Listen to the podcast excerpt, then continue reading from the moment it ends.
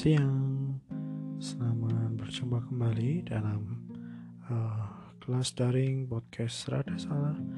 Kali ini kita akan uh, membahas sedikit tentang lanjutan dari naskah mantra Hong Wilaheng dan syarat turuning Jawoto. Ya, jadi kita akan melanjutkan pelintahan itu. Sebelumnya terima kasih banyak ya telah mendengarkan episode yang kemarin itu cukup uh, mengejutkan ya karena seminggu sudah uh, ada 250 orang yang menyimak dan itu ya, apresiasi yang luar biasa buat kami. Terima kasih banyak. Nah, selain itu kawan-kawan kemarin banyak juga yang uh, menitipkan pertanyaan terkait apa-apa saja yang harusnya uh, dibahas ya dalam kajian mantra ini. Nah, uh, nanti kita akan bahas sesampai-sampainya begitu ya. Nah, uh, kita akan uh, masuk dalam kajian isi dari mantra ya, mantra Hong Wilaheng koleksi Radia Pustaka bagaimana mantra itu begitu penting ya dalam uh, Jawa ya. Secara khusus uh, ruang praktis ya. Ruang praktis dari kebudayaan Jawa itu ya. Kita tahu karena naskah adalah uh, salah satu uh, perekam ya perekam kebudayaan dalam bentuk tulisan. Tulisan ini berwujud naskah dan naskah ini berbagai macam yang perlu kita simak detail-detailnya. Uh, sebelum melangkah ke pembahasan, tentunya hari ini adalah hari yang bahagia ya bagi kita semua karena hari ini serada berulang tahun yang keempat.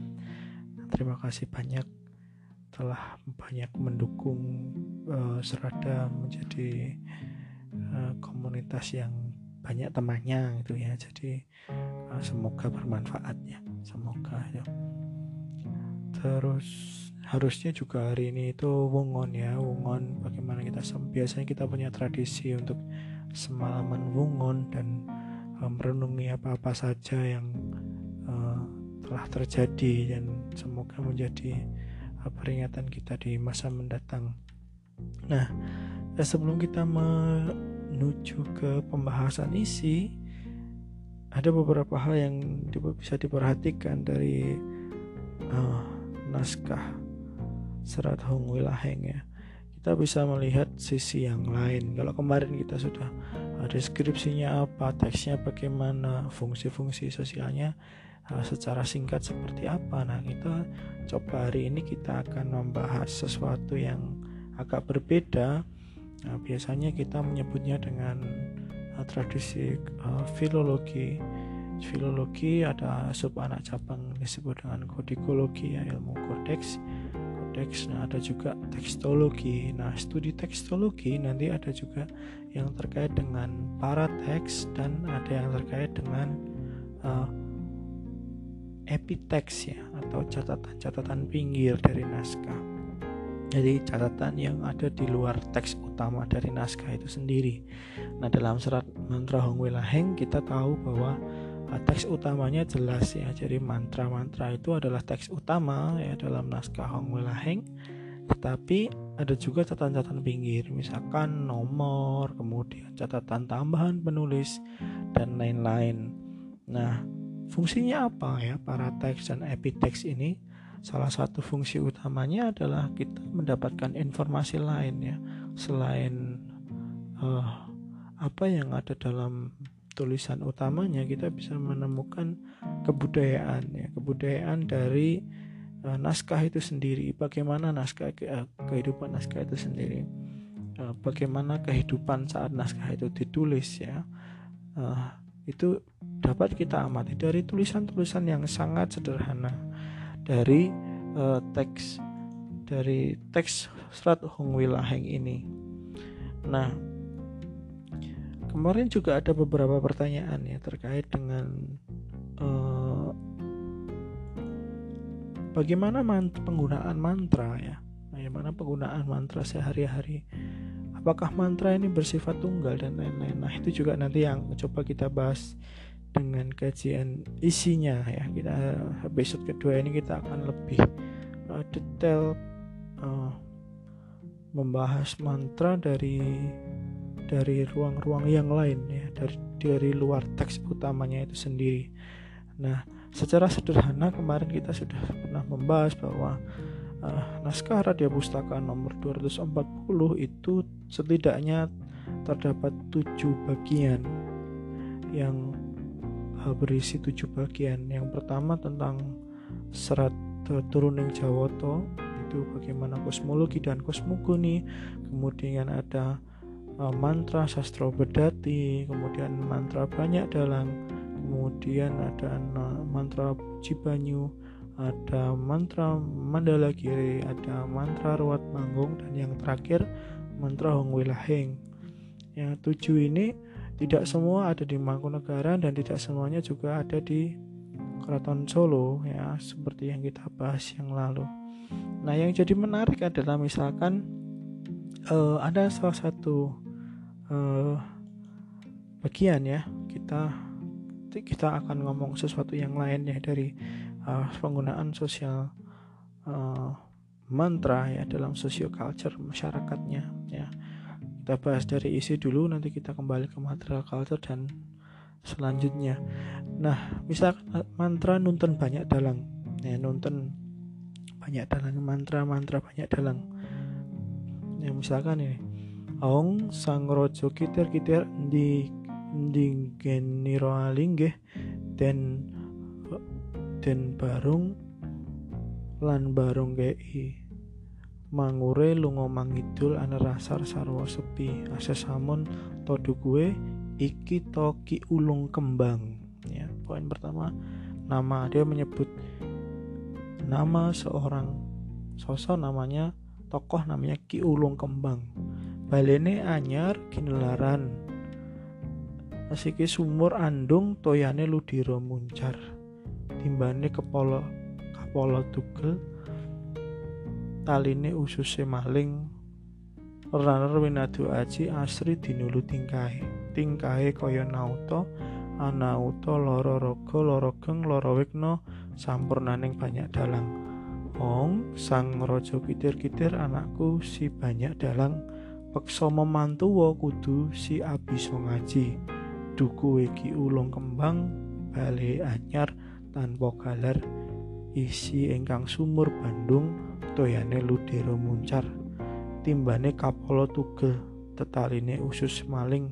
Sulure wudi waringin landiane kayu taulan inukir winadu haji asri dinulu tingkae tingkae kaya nauta anauta lara raga lara geng lara wigna saliring mala tri mala saking denda upata upatane wong atuwa ipat-ipate sanak tuwa ana joko menek kembang ana omo mem angut apel wis kebak jejamara dene sekarane lah i ana ta prawan lewat dinulurupane ayu prawan ngaku roro lah to mara nini roro anantana kintal muni ting celamprang ting celuring akhiro kang kodok dia solahe krakal-krakal.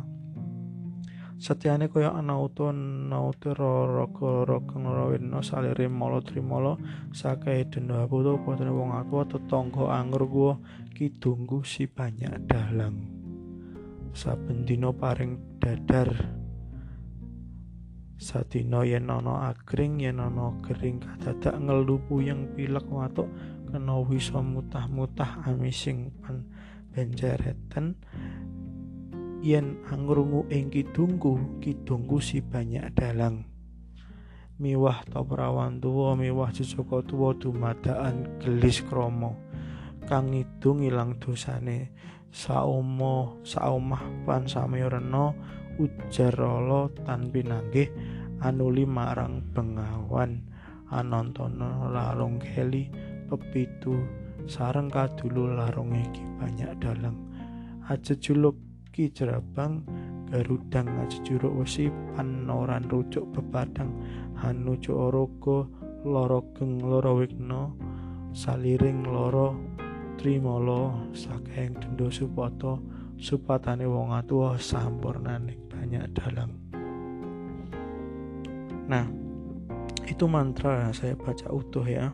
Semoga uh, teman-teman yang mendengar mantra ini pun segala yang uh, buruk yang mengikuti teman-teman yang ada dalam diri teman-teman juga tersingkirkan begitu ya.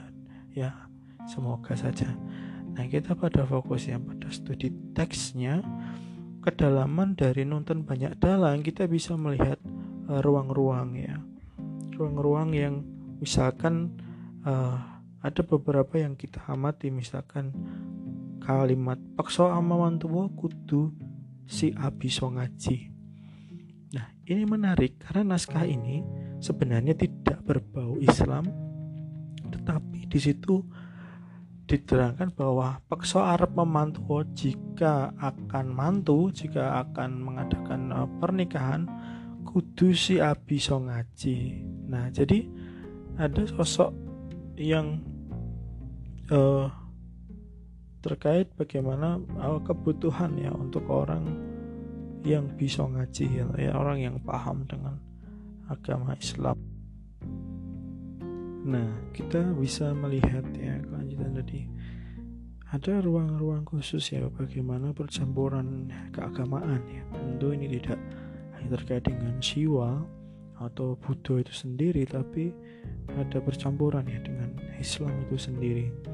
Nah kedalamannya juga kita bisa melihat misalkan uh, fungsi. Sebenarnya fungsi mantra ini apa?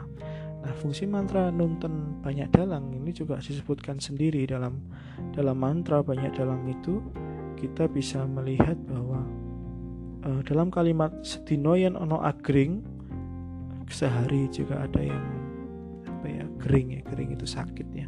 Yang ono kering mendadak jika ada yang sakit mendadak ngelupu yang pilek watuk jika ada yang pusing ya.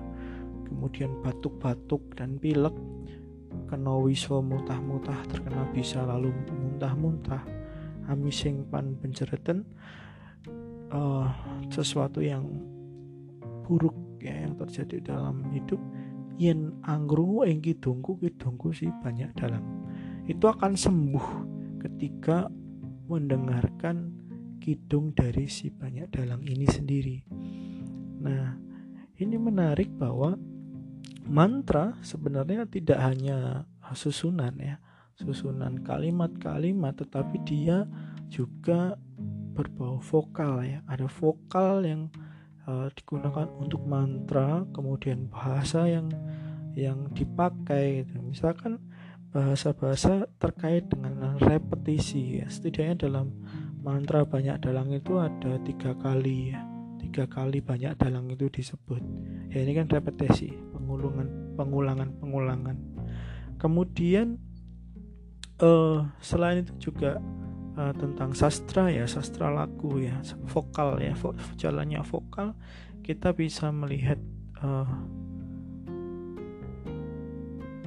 kein, keindahan kalimat ini ketika dibaca misalkan uh, dinulu rupane ayu perawan angaku roro lah tomoro nini roro. Nah angaku roro ro lah tomoro ro nini roro. Nah setidaknya ada tiga kali vok, uh, vokal ya terkait dengan uh, huruf silabial ro yang diucapkan tiga kali dalam satu kalimat. Nah ini sebenarnya uh, karakteristik ya dari mantra dia juga mem memperhatikan ya keindahan keindahan dari uh, vokal itu sendiri ya. Jadi ada ada unsur sastro lagu di situ.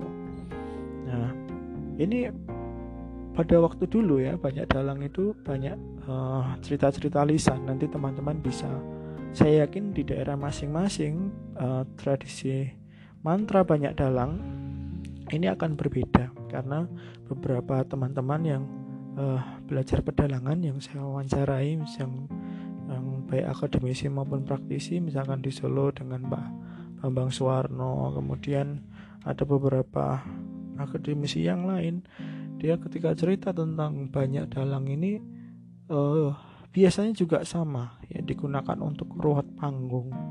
Ya ruwet panggung bisa ini disisipkan dalam satu adegan. Ya dalam adegan tertentu dalam pewayangan. Misalkan ada seorang resi atau ada seorang uh, petapa yang dia mengobati mantra-mantra ini bisa disisipkan dalam pagelaran itu. Selain itu mantra juga digunakan lisan ya dalam kehidupan sehari-hari. Nah ini menarik kita perhatikan. Nah nanti dalam naskah ini kita akan menemukan ya banyak sekali repetisi-repetisi dan dan banyak hal yang uh, sangat memungkinkan. Mantra ini uh, bisa bisa dikubah. Misalkan episode kemarin kita membahas uh, uh, mantra kumbolo geni misalnya mantra kumbolo geni jelas ya.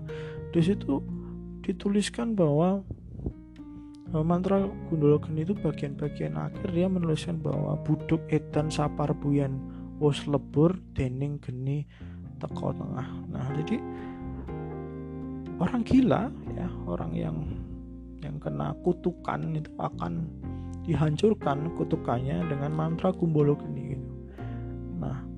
ini ada banyak hal yang yang menarik ya kita perhatikan. Tetapi pada intinya uh, mantra itu tidak bisa begitu saja ya dibaca terus bermanfaat enggak memang ada lagu-lagu tersendiri yang menggunakan uh, jalan spiritual ya, jalan spiritual tertentu.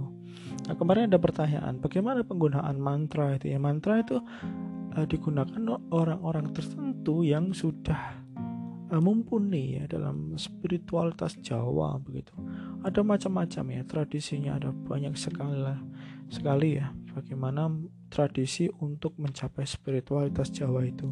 Kita bisa melihat paparan uh, Andrea Agri ya dalam salah satu jurnalnya yang uh, berjudul Becoming Tantra in 19th Centuries ya. Dia menerangkan pada abad 19 lahir kembali ya. Tantrayana ya aliran tantra ya, siwa tantra yang ada dalam kehidupan masyarakat ya. Misalkan Eh, tradisi-tradisi bertapa ya. Misalkan orang sebelum membaca mantra dia akan menjalani mati raga dulu.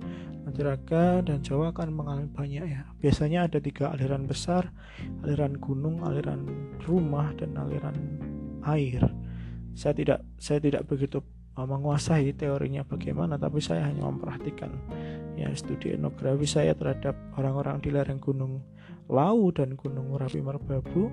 Banyak orang yang mengkultus gunung ya gunung dipuja orang ke gunung pada bulan Suro dia ke gunung Ruahan dia ke gunung kemudian Nyepi dia ke gunung. Ternyata tidak semua orang ke gunung ada juga orang yang ke air ya ke tepian pantai ada orang yang di tepi uh, dia bertapa di dua sungai besar ya tempat pertemuan yang disebut tempuran. Ada orang yang ke Sendang mandi di Sendang di Pengging misalkan. Tapi ada juga orang yang lebih nyaman dia e, mesurogo itu di rumah ya. Dia memiliki sentong tengah di rumah sendiri ya. Dalam kaidah arsitektur Jawa teman-teman bisa membaca ya. Nah, ada tiga sentong yang bagian tengah itu digunakan untuk sanggar pamujan misalkan untuk pemujaan. Dia lebih suka pati geni di situ dan seterusnya atau banyak ya aliran yang lain. Dan jenis-jenis tapa di Jawa juga banyak ya. Kita bisa tahu ada topong ngitang ada topong ngeli ada topong ngalong ada ada upawasa ya poso dengan berbagai macam cara poso mutih uh, poso ya yang terpengaruh Islam dan Daud dan lain-lain. Nah itu orang Jawa berkelindan jadi satu dalam kehidupannya. Biasanya disebut dengan laku dan prihatin. Sebenarnya agak sulit ya untuk menerjemahkan laku dan prihatin ini sendiri. Laku seperti apa? Prihatin seperti apa? Nah itu nanti akan merujuk pada usia-usia tertentu. Orang akan menjadi sosok ya sosok yang dituakan. Dulu memang fungsi dalang ini adalah orang yang mumpuni dalam banyak hal tentu tidak seperti hari ini di mana dalang memang fungsinya uh, sehanya sebagai seniman tetapi dalam dalam konsep lama saya pikir dia menguasai banyak hal ya. Mungkin ada satu dua mungkin sekian bagian kecil lah sampai hari ini yang masih masih menjadi dalang tapi dia juga sebagai praktisi spiritual ya. Praktisi spiritual. Dia masih menggunakan uh, uh, ruat panggung dan seterusnya. Ya dia menggunakan tradisi itu ya untuk menjalani kehidupan. Begitu. Nah, fungsi dari mantra, terutama mantra ruwat ya mengembalikan pada asal muasalnya ya dari asal muasal. Makanya ada kosmologi kosmologi bagaimana bumi bumi itu dibentuk gitu. Ini dengan harapan orang akan kembali ke awal kembali ke titik titik star ya. Orang memilih uh, hidupnya. Ya dia mem, dia memilih bagaimana hidup itu akan dijalani dari nol lagi dari suci lagi. Itu gimana mantra ruat nah ini kedalaman-kedalaman dari mantra saya pikir uh, perlu ditelaah ya dan dibandingkan dengan lisan. Saya, saya yakin ya karena ada beberapa kali teman-teman yang sangat hafal mantra tetapi mantra itu tidak pernah dituliskan. Ya tidak ya kita beruntung ya kita bisa masih menemukan surat Hongwilaheng di Radia Pustaka.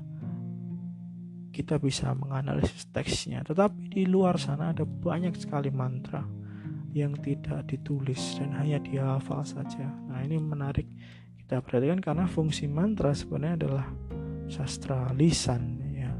Tulis itu hanya untuk ya untuk pengajaran saja. Nah kadang-kadang ya seperti ini yang kita uh, kehilangan ya, kehilangan ada seda kultural ya. Ketika kita memahami teks dari zaman apa yang hanya ditulis mantranya saja tetapi lakunya tidak tidak tidak disepakati. Nah kembali juga ada yang tanya apakah mantra dan ruat bisa menghilangkan corona misalkan? Dan itu pertanyaan yang cukup sulit bagi saya karena uh, wabah di Jawa juga ada banyak ya. Ada banyak yang terjadi tahun ke tahun. Misalkan uh, yang yang kemarin sempat viral itu kan setiap 100 tahun sekali kita mengalami wabah ya. 2020 kita ada corona 1920 kita mengalami uh, flu Spanyol kemudian 1820 kita mengalami pes juga terus 1720 kita juga mengalami pes. Nah itu yang menarik kita perhatikan. Bahkan ada orang-orang yang kadang juga misalkan di Yogyakarta harusnya mengeluarkan uh, benderanya ya kayak Tunggul Wulung ya yang sebuah bendera yang terbuat dari kiswah ya dari kiswah dari penutup uh, Mekah uh, penutup Ka'bah itu kemudian dihadiahkan dan jadi bendera. Tetapi orang juga harus tahu bagaimana pengeluaran Kiai Tunjul Wulung Tunggul Wulung dan Kiai Pare Anom ketika dia dikeluarkan syaratnya juga cukup uh, harus menep ya. Dalam pandangan Jawa ketika pusaka itu keluar untuk meruat dunia pembawanya harus minimal bupati sepuh ya Kanjeng Raden Tumenggung dengan usia yang pasti juga sepuh. Dan yang poin kedua orang yang berani membawa ruat yang benda ruat dan mantra ruat ya dia sudah berani menanggung apa yang akan dia ruat bahkan nyawa pun bisa jadi taruhannya nah seperti itu. Kemudian dalam tradisi uh, pinggiran juga kita bisa menemukan ya uh, penolak bala ya. Ada macam-macam ya tradisi pegunungan tradisi pesisiran itu berbagai macam. Nah ini juga biasanya dalam uh, penolak bala ya wujudnya macam-macam. Itu nanti ada juga ya tulisan-tulisan yang berisi mantra ya nanti dalam tradisi Islam ada raja ya raja raja dalam tradisi Hindu juga ada raja tamah ya. Jadi bagaimana menolak sesuatu yang lahir dari dari uh, pancandria ya yang menggoda kita ini harus disingkirkan dan lain-lain. Nah penolak bala ini juga juga salah satu yang digunakan uh, ini juga mantra. Ya mantra misalkan dalam pemasangan penolak balik di depan pintu dalam tradisi Jawa kita juga mengenal adanya misalkan uh, turko balik misalkan ya.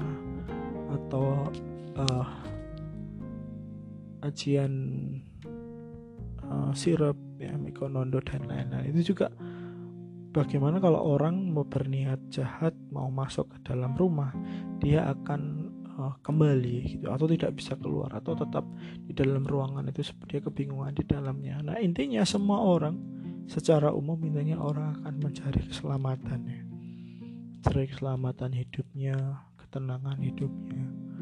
Dalam situasi-situasi seperti ini ya dalam kondisi wabah seperti ini orang Jawa biasanya akan cenderung pada laku ya. Dia e, mati raga kemudian menyepi setelah menyepi dia cukup e, berdoa dan mungkin ya berapa mantra ya mantra untuk mendatangkan kebaikan kita bisa lihat di mana-mana ada catatan-catatan arsip juga uh, terkait bagaimana penggunaan mantra.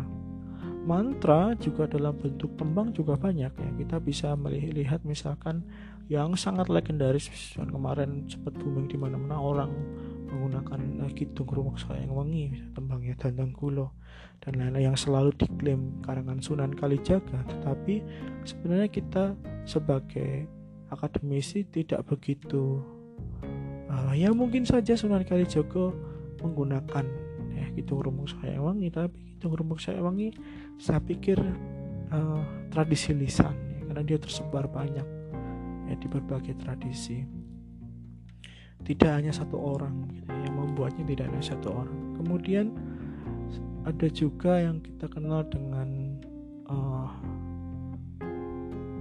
syarat kehitungan ya dia menghitung apuran sun angitang lelembut ing nusa kang rumangsa ing negara ratu ning dedemit dan seterusnya. Nah, itu teks di mana dia akan menghitung dan menyebut semua penguasa di seluruh belahan Jawa meminta agar segala yang buruk yang berasal dari mereka itu atau segala macam kejahatan yang ditimbulkan mereka mereka akan mengembalikan ke bentuk yang lebih baik atau melindungi kita dari sesuatu yang buruk gitu. Kemudian juga ada uh, angkur ya, biasanya ditembangkan dengan uh, metrum gedong kuning misalnya singgah-singgah kalau singgah pan suminggah durga kalau sumingkir. Nah, itu tradisi-tradisi yang ditembangkan dalam sebagai mantra dalam wujud macapat ya ada juga mantra yang diucapkan harus harus dengan sesaji misalkan sesaji ada banyak ya orang Jawa mengenal dengan barian ya. Barian coro Solo barian cara Jogja barikan cara uh, pesisiran itu juga adalah bentuk ya bentuk-bentuk. Sebenarnya dia sangat menghormati kosmogoni. Kenapa ada jenang putih jenang kuning jenang abang jenang ireng?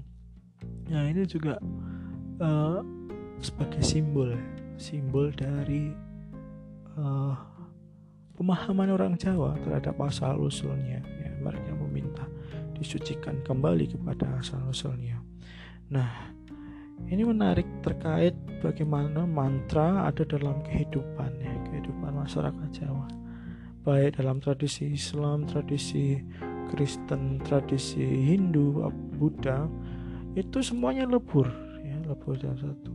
Misalkan yang jarang diketahui dalam tradisi Kristen uh, Kiai Satrah misalkan. Kiai Satrah sebagai pandita pendeta ya dan pendeta cara Kristen dia juga menggunakan rapalan ya doa Bapa kami untuk meruat ya meruat umatnya misalkan.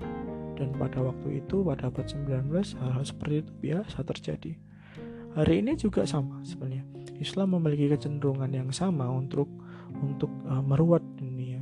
Nah hal-hal ini menarik karena orang Jawa bisa menyerapnya membentuknya kemudian masuk ke dalam tatanan-tatanan baru yang dibentuk oleh kosmologi orang Jawa sendiri dalam bentuk mantra-mantra baru.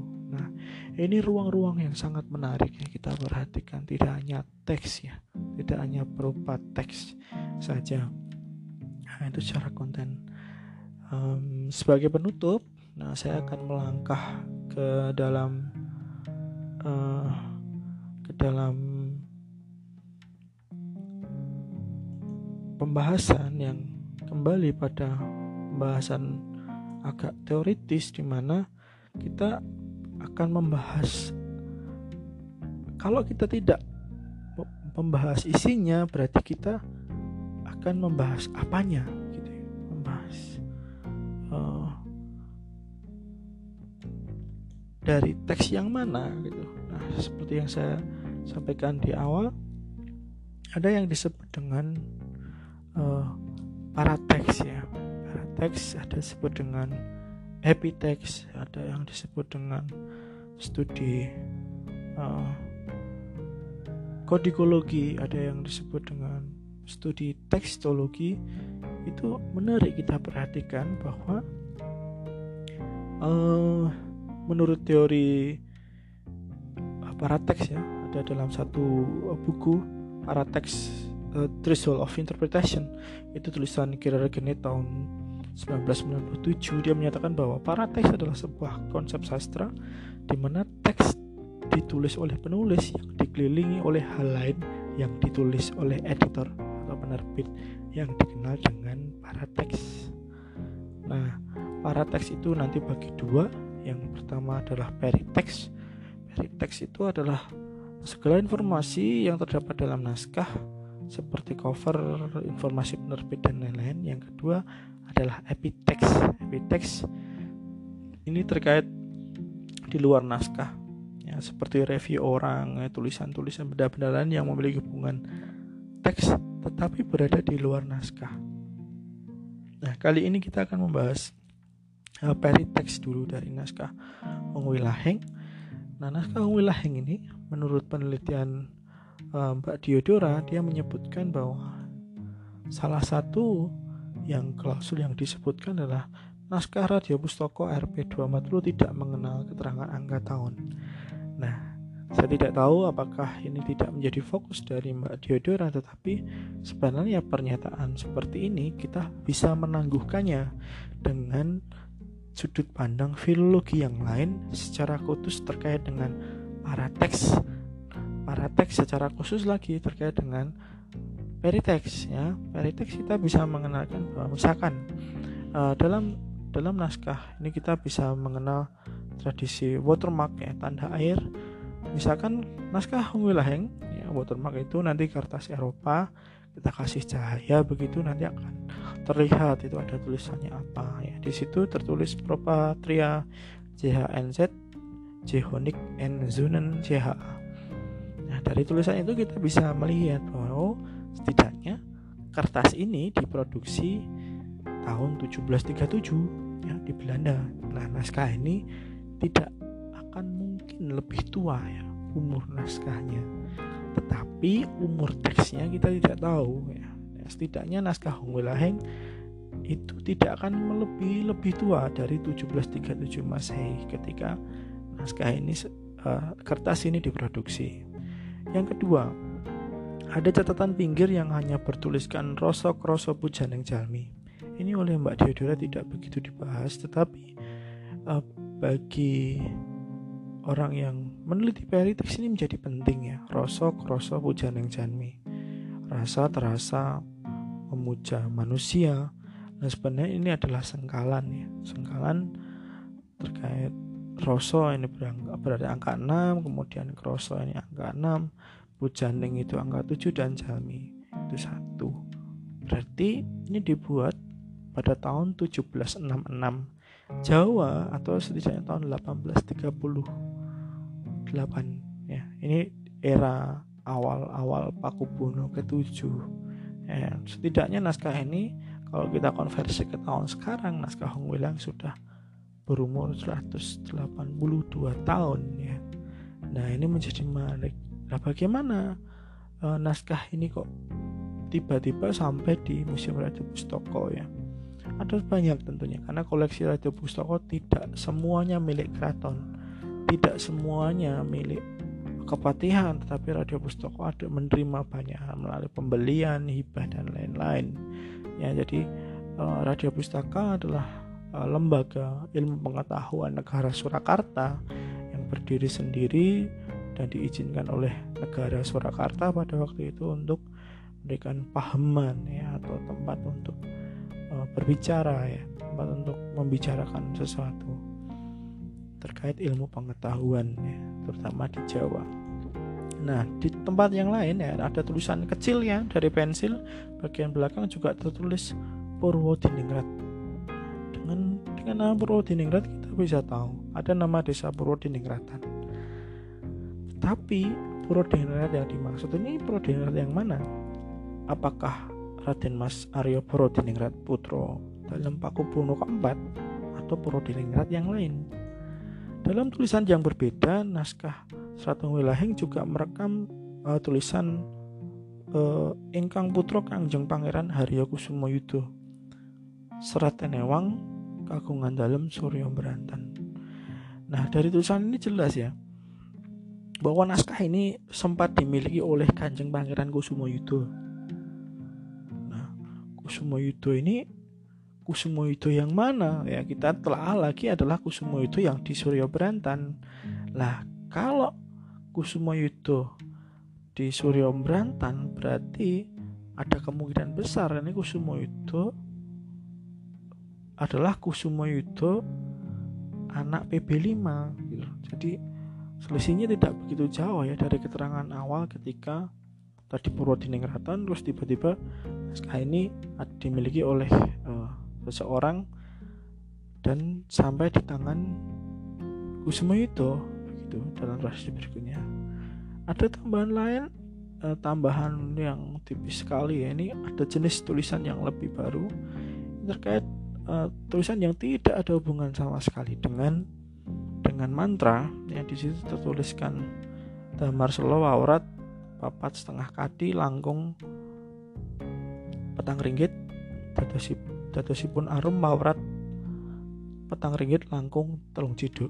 Nah di situ jelas ya uh, damar selo ya damar selo itu uh, getah ya getah pinus itu untuk untuk penerangan sedangkan arum itu digunakan untuk minyak wangi ya minyak wangi. Jadi uh, di sini sebenarnya tidak begitu penting dari uh, tulisan yang sederhana ini tapi kita sangat yakin dengan tulisan ini bahwa pemilik naskah bukan orang biasa. Ini akan menguatkan bagaimana bahwa tadi dituliskan naskah ini pernah dimiliki oleh Pangeran Kusumo Yudo Nah ternyata di sini dijelaskan bahwa pun arum, arum ini minyak wangi. Tidak mungkin ya orang membeli arum ya di tahun-tahun itu jika tidak dekat dengan bangsawan atau yang kedua dia mungkin ekonomi cukup. Ya terutama orang-orang kaya ya baik Eropa kemudian orang-orang Timur Jawa dan masyarakat Jawa itu sendiri. Ya kalau masyarakat Jawa praktis adalah bangsawan yang memiliki naskah ini nah kita hal-hal yang kecil ini menarik ya menarik kita perhatikan bahwa uh, naskah uh, turuning Jawa tuh ini menarik karena dia masih mempertahankan beberapa hal terkait bahasa Jawa kuno dan lain-lain. Ini menjadi bukti bahwa pada sampai dengan uh, pemerintahan uh, Pakubuwono ke-7 di Surakarta ya naskah-naskah dalam tradisi Jawa kuno sebenarnya masih bertransisi dalam bentuk-bentuk lain. Dalam bentuk-bentuk yang kemungkinan besar dia akan aman ya tidak tidak ditabrak oleh ilmuwan sekuler tidak ditabrak oleh agama yang pada waktu Islam. Sudah sangat kuat tetapi dia masuk dalam celah-celah kecil yang disebut yang salah satunya pasti akan masuk ke dalam seni pedalangan. Dan pedalangan prakteknya menjadi orang yang uh, dituakan ya dituakan sebagai orang yang mampu memahami uh, spiritualitas Jawa ya nah, sebagai ruat dan lain-lain. Nah saya pikir itu dulu ya terkait paparan kedua terkait mantra ya mantra Wilaheng dan ini kita berdoa ya semoga uh, wabah ini berakhir dan kita bisa bertemu kembali dalam kelas strada yang ketujuh ya. Dan terima kasih banyak sudah menyimak. Dan sampai jumpa di episode berikutnya. Selamat siang